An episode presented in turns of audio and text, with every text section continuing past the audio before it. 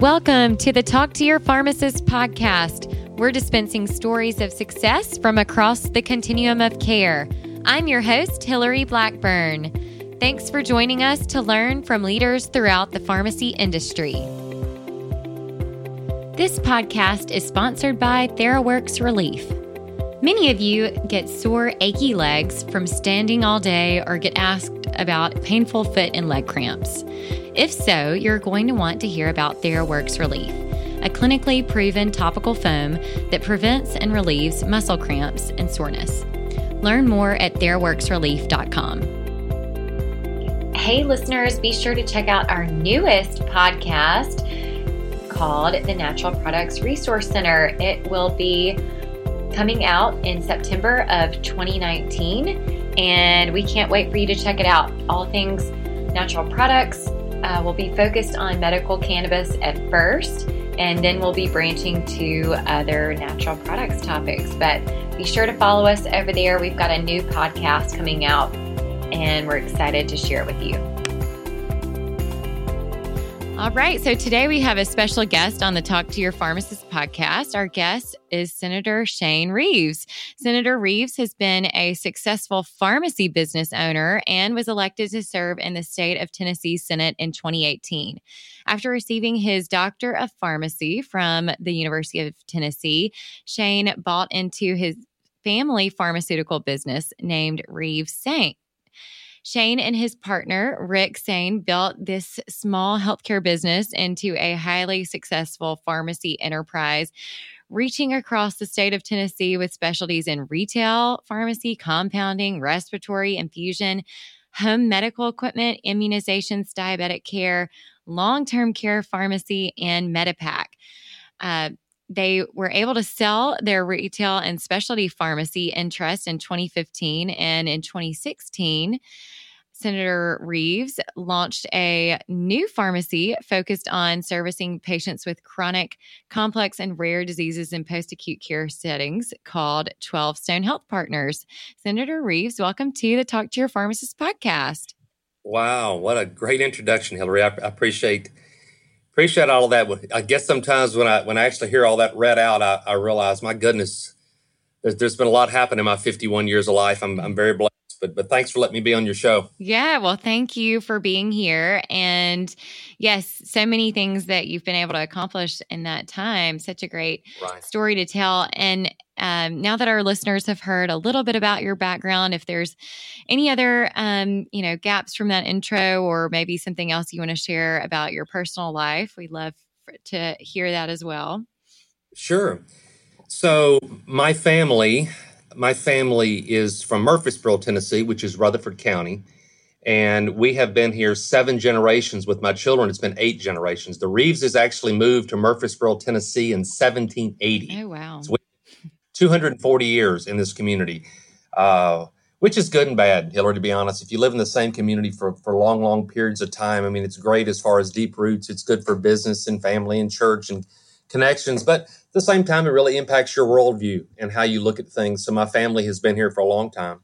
We've also been practicing pharmacy in Murfreesboro for 120 years. Oh my. So I'm a pharmacist, but my great great uncle opened a independent pharmacy on our square in 1900. He got his son into it in the 1930s, who got my dad into it in the 1960s, who got me into it in the 1990s. So we have been practicing pharmacy for well for 12 decades uh, here in this community as well. So deep, deep roots uh, in Middle Tennessee.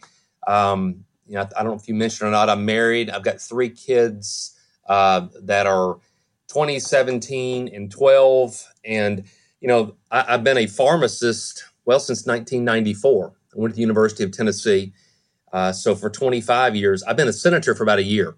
so mm-hmm. I know whole lot more about being a pharmacist and what's involved with the ups and downs of the profession than I do about being a senator. That's that's still very new for me, and I'm really enjoying that that new hat in my life.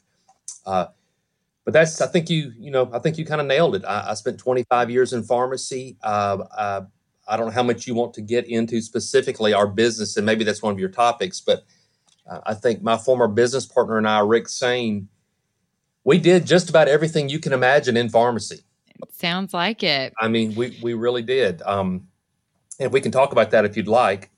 Yeah, I, you know, uh, why don't we start there, and then we'll talk a little bit more about your your new role. Um, so so that was very interesting to hear all the deep history and that pharmacy's been in your family for generations. So, um, tell us a little bit about you know you took it from a, a small independent pharmacy to developing a lot of different service lines. Um, you know, maybe it sounds like they were all successful. There there may have been a few that you tried and maybe didn't didn't land. But how did you um, kind of have that drive to see into the future and kind of um, develop some of these new service lines to really help serve the patient populations?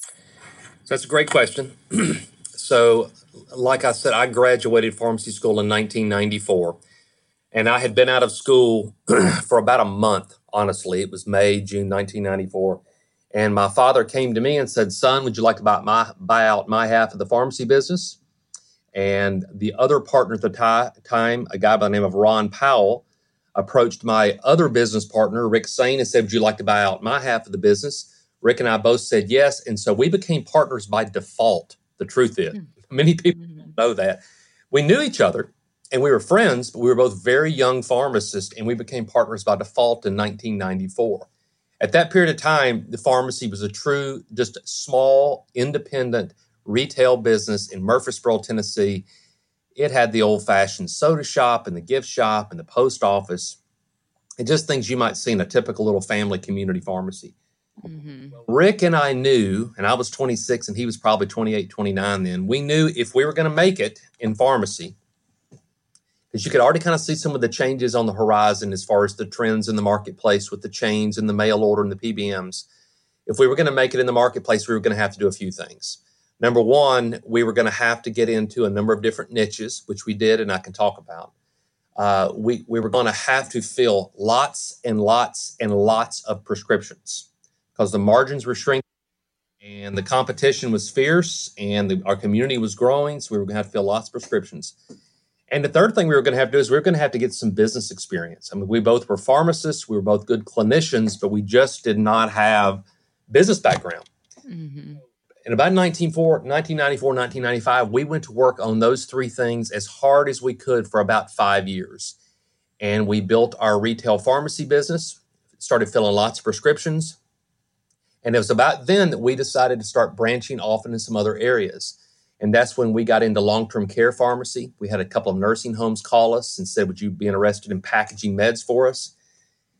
And Hillary, I'm telling you, for anybody who's out there who's listening, who may be a young pharmacist that uh, uh, you know, is, is taking a look at some new opportunities in the marketplace. If you wait till you have it all figured out, the, the market will have already left you. Mm. so many things that Rick and I did along the years. Sometimes you just have to step out there. If you're 70% sure it's the right thing to do and it makes the, makes the most sense, kind of go after it. So that first nursing home is a perfect example. We didn't know anything about the nursing home business at the time. We didn't understand that the medications had to be packaged differently, and we had to have consulting pharmacists and med carts and fax machines. I mean, that was a whole new world for us, but we jumped into it in 1994, 95, started servicing one nursing home, and have continued to grow that. We probably serve 60 today. I still serve 60 today from that original seed so many years ago. Uh, very, very similar to that in 1995, 96, all the way up 2000 jumped into home infusion, got into enterals, medical equipment. Back in the late 90s, you could still make a real good living doing medical equipment hospital beds, walkers, wheelchairs, crutches. I mean, there was still really good margins. Uh, matter of fact, it was one of the most profitable things we did in the late 90s and early 2000s. And then Medicare changed some of their reimbursement rates, and it really kind of crushed that industry. Mm-hmm. We, we also got into traditional compounding in our retail stores you know, BHRT, uh, topical gels, products for dentists and for dermatologists and for pediatricians. And a, we built a, a fairly large traditional compounding business.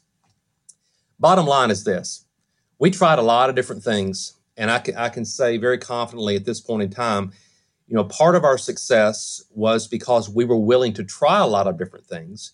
Part of our success was because Murfreesboro and Middle Tennessee was booming, it was absolutely booming Um, we also had a tremendous team and we had good products, but you know we failed along the way too. You know, absolutely, we had product lines that we started that didn't make sense. We made some money some quarters. We lost some money some quarters. We hired some wonderful people. We hired some duds. We made some good decisions. We made some lousy decisions. Uh, but that's part of it. If you're not willing to fail often and fail fast and, and move on, you're, you're simply probably not pushing yourself enough in pharmacy. So, over a number of years, Rick and I did that, and we ultimately built the business up. By the time we got to 2010, uh, we were doing, uh, we probably had almost 200 employees. Probably, oh wow! Probably, probably around 2012, 2013. It was it was it was pushing way up there 170 180 employees we got into the specialty pharmacy business in 2015 right when the hepatitis c market was starting to, to uh, come online and we sold off our specialty pharma business and our little family independent pharmacy in 2015 to fred's rick went to work with fred's and i've started this new company in recent years um, which i can talk about that as well uh, if you want me to today but I guess I guess big picture is um, you know we're we're an overnight success that took 25 years. Wow. I mean, it, it, it, it, took a lot of work and a lot of effort and a lot of risk uh, over the years. And we clearly had our ups and downs, but we, we were very blessed. And I'm still very blessed in what we're doing nowadays. I've got such a, such a great team around me. And I formed a company now called 12 Stone, 12 Stone Health Partners, mm-hmm. which I can talk about that all day long. But Speaking of education, are you aware of the 2014 drug disposal of controlled substances ruling that regards safe disposal of unused medications? Well, we're lucky to have RX Destroyer sponsoring the Talk to Your Pharmacist podcast. RX Destroyer ready to use chemical drug disposal systems are safe, easy, and affordable products which protect the environment and can save thousands in fines. To get more information on products, training, and medication waste, compliance, check out www.rxdestroyer.com slash talk to your pharmacist. Yeah, that well, so so that's so fascinating just the the history and, and, all of the different things that you were able to get into and, and some of the the lessons learned that you were able to share um so not only were you you know you sold off one part of your your business but you're starting a brand new company and that, of course, takes a lot of time. How and when did you decide that you wanted to run for office? Was that something that was part of the family history as well, or are you the the first uh, political uh, kind of person in your family? Sure, it's a great great question as well. So, for as long as I can remember, my my five core values, and you might have even mentioned, this in my introduction. My, my five core values have really been built around my faith and my family, and then just career, professional development. Uh, uh, I, re- I, really have a real passion for pharmacy. Service, just service in general, has always been a real value of mine, and just health, taking care of my own personal self care, health. That's really been my five core values. So I've, I've always enjoyed service, even when I was a real young man, giving back even my church or my community. So when I got out of school, pharmacy school in 1994, uh, my father uh, was in the, on the city council here in Murfreesboro. So I saw what it kind of meant to be in public service through him over a number of years. Mm-hmm. And he did that. And my dad ultimately was mayor of Murfreesboro for about four years. Oh, wow. He sure was. Not a lot of people know that. Uh, in the early 2000s, uh, he was mayor of Murfreesboro for just just a few years. I, I, I, hate to give the exact dates, but I want to think it was 98, 99, 2000, so, somewhere through there. He was mayor for four years. So I did get exposed to public service through all of those things. Mm-hmm. Early on, you know, I, I think I scratched that itch that I had as far as service by serving on every possible board you can imagine. Sure. I did I did American Heart, American Cancer, uh, diabetes. We have a group called Special Kids. I did Boys and Girls Club, MTSU's got the Blue Raider Athletic Association. I'm a deacon in my church. I mean, over the last 20 years, I have served on so many different um, different things that it really, really kind of scratched that itch. When I was in my early 40s, I'm 51 by the way now, so that was 10 or 11 years ago. In my early 40s, um, I had some opportunities to jump into office, and it just was not the right time in my life. Mm-hmm. My children were very young. My business was was maturing, and I just looked at it and said, you know, I just think the the risk is too great. I didn't want to. Um, one of my mottos in life now, and my motto in life then, and again, I'm speaking to the young pharmacists out there now on this quote, is, you know, my biggest fear in life, at least at the age of 51, is no longer being successful. Um, but it's being successful in areas that ultimately don't matter as much. Mm. And what hmm I, what I mean by that is this: I, I didn't want to run for office and be highly successful in the public in the public arena, but not but lose my marriage or my children. Right. And I didn't care if I made a whole bunch of money if I lost my health. And who cares if I build a big giant pharmacy empire if I lose my relationship with God? Those things are important to me. I think there's balance in all those areas, but at that period of time in my life, my early 40s, I just felt like the the risks were too great. It was going to impact so many areas I cared about: my marriage, my children, my business, uh, my health. That I just said no. You know, I just said I wasn't going to do it. So I truly, truly felt like that it was never going to happen. That I was never really going to have an opportunity. And in 2017, Jim Tracy, a former senator uh, in Middle Tennessee, that for uh, for uh, I think he, Jim ended serving 13 years, came to see me in the fall of 2017. I had formed this new company called 12 Stone in 2016. It had been growing for a couple of years.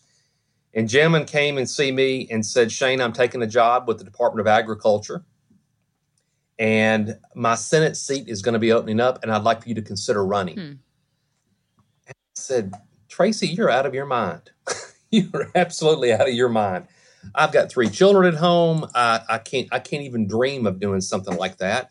Um, I, I said I've got this business that's starting to boom. I've got a great team, and he said, "Well, Shane, uh, why don't you think about it, pray about it for a few days, and let me know." And I said, "Well, how much time do I got?" And he said, "You have three days." Oh wow.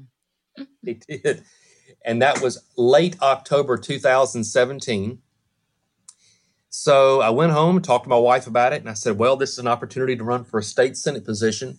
It's a special election, so it was on, I was only going to fulfill the rest of Jim's term, which actually ends next year in 2020." And I talked to my business partners about it here, and I said, "Listen, I mean, this is an opportunity for me to go to Nashville for a few months out of the year and really make a difference for small business issues." Uh, and for, for issues revolving involving pharmacy and healthcare, uh, things that impact providers and patients and payers. And I said, I think it's a chance for me to have a voice and give back. So I said, How hard can it be? And so in November 2017, I jumped into a campaign, which I'll tell you what, and you've you've been around it too with uh, with your uh, it's your mother-in-law, right? yes. Uh, you've been campaigning is such hard work. It is. It is. such hard work. My goodness gracious. And so it's it's awkward work. It's you have to push yourself. You have to be smiling to be on when you don't feel like being on. It's hard work. So uh, I worked hard. I had a, a, a primary, a special election primary in January of 18. I had a general in March of 18.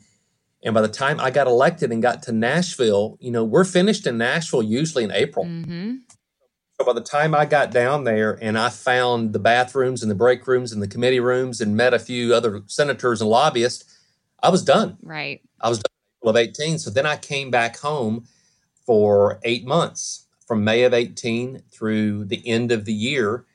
And I said, okay, if I'm going to be a senator for the next couple of years, I've got to really focus on what I want to do, uh, which is where I, you know, which is why I've worked so much on healthcare. And I think you probably want to talk about that today as well, which is what, really what my focus has been. Yeah. That- definitely. All my energy into healthcare. Yes. But the big scheme, of, the big scheme of thing is, why did I run in the first place? I ran in the first place because public service is kind of part of my heart anyway. Right. I felt to do it at the time. The timing was right for my family and my business, and you know, I just want to give back. You know, I don't see myself doing this for the rest of my life, but it's for for a, for a window of time. I'd like to make a difference and leave things a little better. And I found it. Exactly. Wow. Such an interesting story. And, you know, you do often hear that, that it's, it's always about timing. And uh, sometimes you uh, have those windows of opportunity and you may not see the, the opportunity, but somebody has sees you in it. And so that's great that you had a chance to to pray and talk about it with your family and uh, that you're up here in Nashville and are working on some key issues. So, what are some of the key issues that you're working on for Tennessee healthcare? Sure. So, the, the approach I decided to use, because I'm, you know, I think I mentioned to you before we got on the call today how important that I have found business, how much I needed to get business skills as a pharmacist because you just don't get much business training in pharmacy school. Right. So I you know, I've, I've really along the years, I've, I'm a, I'm a, I'm a good pharmacist. I've been a pretty good pharmacist. I've got a lot of pharmacists working for me that are probably better pharmacists, but I really had to learn to be a really good businessman along the way too. So those skills that I learned in business, I ultimately just really decided to apply uh, to become a state senator.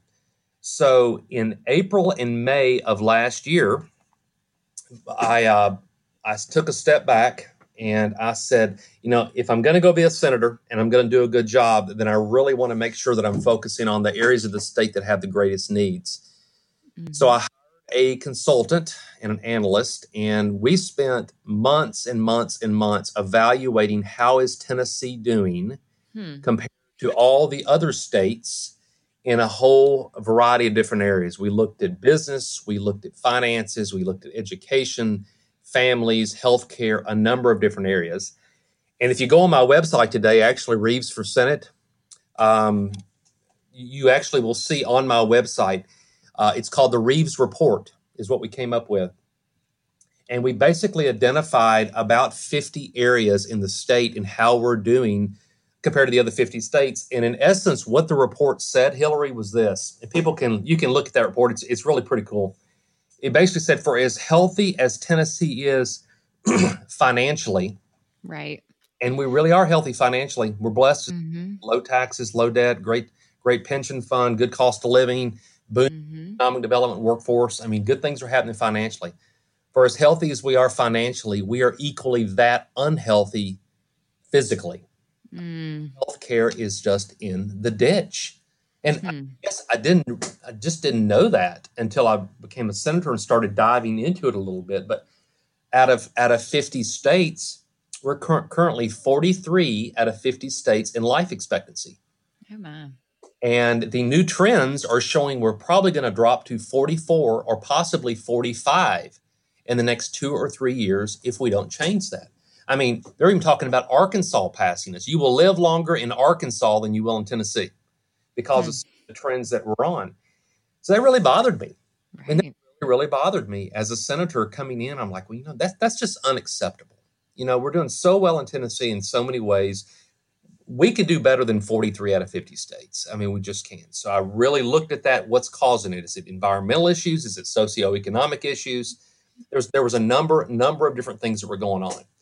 But if you get on my website and you look at that report, and I don't have the numbers right in front of me, so I, I, I, I can't quote it to you here, but your listeners will see that we're in the 40s, 45 and above in most in almost every major area heart disease, COPD, stroke, cancer, uh, obesity, opiate misuse. We're, we're, we're in the bottom tier of every major disease state. We're 47 out of 50 states in smoking. So we just got so many health issues that are just causing us to have these problems, which in turn is costing costing us so much more money per citizen for healthcare. Uh, we're, we're spending more time in the emergency rooms and more time in the doctor's offices. So, you asked me what I've been working on. Mm-hmm. Of the 33 bills that I introduced, 17 of those were uh, in some way or another involving healthcare. Okay. Um, I can I can I can mention a couple of them to me, or I can focus on one or two specifically. Your your leaders, readers might be interested in. What what would you prefer me to do? Um, yeah, maybe maybe the the one or two that you were most excited about uh, this past year. Sure. Um, I tell you what, I'll do three real fast. Okay. One, one I introduced was to increase the smoking age in the state of Tennessee in vaping age from 18 to 21. Mm-hmm. It's being shown all over the country right now. States that are doing that are seeing significant improvements in life expectancy. I mean, almost across the board, states that are increasing the smoking age to 21 is making a world of difference. And I worked with a lot of organizations to introduce that bill. It never actually came to a vote for a number of reasons that I could spend time on. We're still working on reintroducing that this next session. But if I could, if we just did that one thing alone in Tennessee over the next 10 years and we had less young people vaping and less 18, 19, 20 year olds smoking and had less just Tennesseans across the board smoking tobacco, we would not have nearly the problems with heart disease, COPD, and cancer and stroke that we've got. So that's one thing I worked on. Mm-hmm. Secondly, we uh, the the state of Tennessee passed an opiate bill in 2018 called Tennessee Together, and I had the chance working with the Medical Association, the Tennessee Pharmacists Association, to tweak that bill this last session because the way the bill was originally written, there actually were patients in the state that had legitimate needs for narcotics that were not able to get it because of the way the bill was written. Mm-hmm. I'm sure some of your pharmacists out there that are listening know this, but one of the things the bill, original bill, did was it actually gave the, the doctor the ability to write an opiate prescription, you know, let's just call it, you know, uh, Lortab, Mm-hmm. and the patient could go to the pharmacy and get a, uh, a five day supply. And the way the bill was written, they could then go back in and get an additional five day supply. We actually could do a refill on a C2, which you can't do in the state of Tennessee. The problem is in Tennessee, a vast majority of the pharmacy computer systems that were on all of our pharmacists in our chains and our retail community pharmacies could not accommodate refills for C2. Mm-hmm. That matters is you'd have people that would go and have knee surgery or back surgery or hip surgery. They'd go get their prescription filled for five days. They would go back five days later, and that pharmacist would say, I'm sorry, but I can't refill a C2. That was a that was a big problem. So you had people who had legitimate pain that were not able to get their refills for meds. So I'm just giving you an example. We tweaked the existing opiate bill to deal with a couple of things that were unintended consequences from the original bill, so that the people who legitimately needed the pain medication could get it. But we still have, make sure people hear this, we still have some of the most restrictive opiate uh, opiate bills in the country. The vast majority of prescriptions that are being written in, in Tennessee today for opiates are still just three days. Mhm. So still are very restrictive. Okay. The third bill, and I'm assuming you've got a lot of pharmacists that listen to this. Oh, yes. Lots of pharmacists. Is so we passed pharmacists out there, and I, I hope hope everybody's um, can look at this. We passed some of the most aggressive PBM uh, legislation in the country this last session.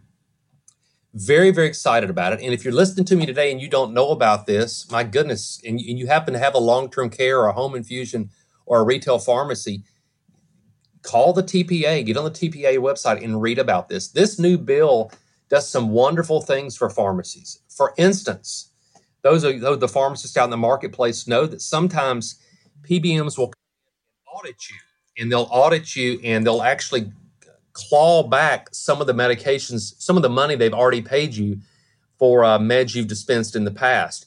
One of the things this new bill does is they're no longer allowed to come in. They can still audit you, but they cannot come in and take anything back from you simply because of clerical errors. And so many times, the, re, the, things that are going on, there may be a day supply issue or something very simple that was a clerical error. error. It wasn't fraud or anything negligent that the pharmacist really did. And the PBMs were taking back thousands and thousands of dollars in these audits. We stopped all that. We also put put uh, language in place that says if uh, the PBMs are going to make any changes to your contracts whatsoever, they have to give you a 30 day notice, let you talk about it. Also in the bill is a is a component that um, uh, if they if if if they're paying you less than your cost, if you actually get a, a reimbursed a claim adjudicated claim back that is lower than your cost, you don't have to accept that. You, the PBMs have to work with you to try and find a way to make you whole or to try to help you find another wholesaler where you can actually get those meds. So that's just three parts of this PBM bill, Hillary, and there's even more, all of which, in my opinion, it's good for pharmacy, it's good for patients, it's good for, for prescribers, and uh, it really kind of leveled the playing field a little bit for PBMs uh, this last session. So, you know, as you know, what we talked about early on, I have a heart for this profession. I've been doing it my entire life, and if I don't get anything else done while I have been down there, um, I'm glad to have made some difference. I think for for my colleagues across the state that are, you know, trying to make a living in this PBM world. Absolutely. Yes. And congratulations that you've already accomplished so much in just the short amount of time that, that you've been there. But I love your approach and, and, you know, doing that needs assessment to really understand uh, the issues affecting Tennesseans across the state and that you've brought your deep experience within the healthcare industry to, um, to bring up some of these really important bills and policies to um, help impact uh, the future of healthcare. And so, speaking of the future of healthcare, what are you kind of predicting for the future of pharmacy for the for our listeners? For the future of pharmacy.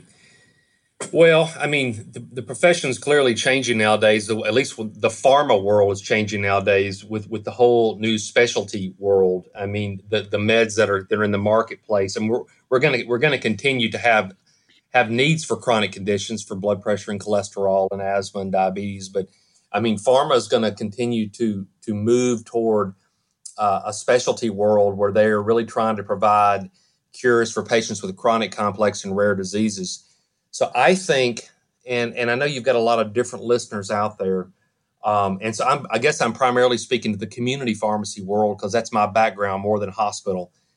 I really see it breaking in two different directions, Hillary.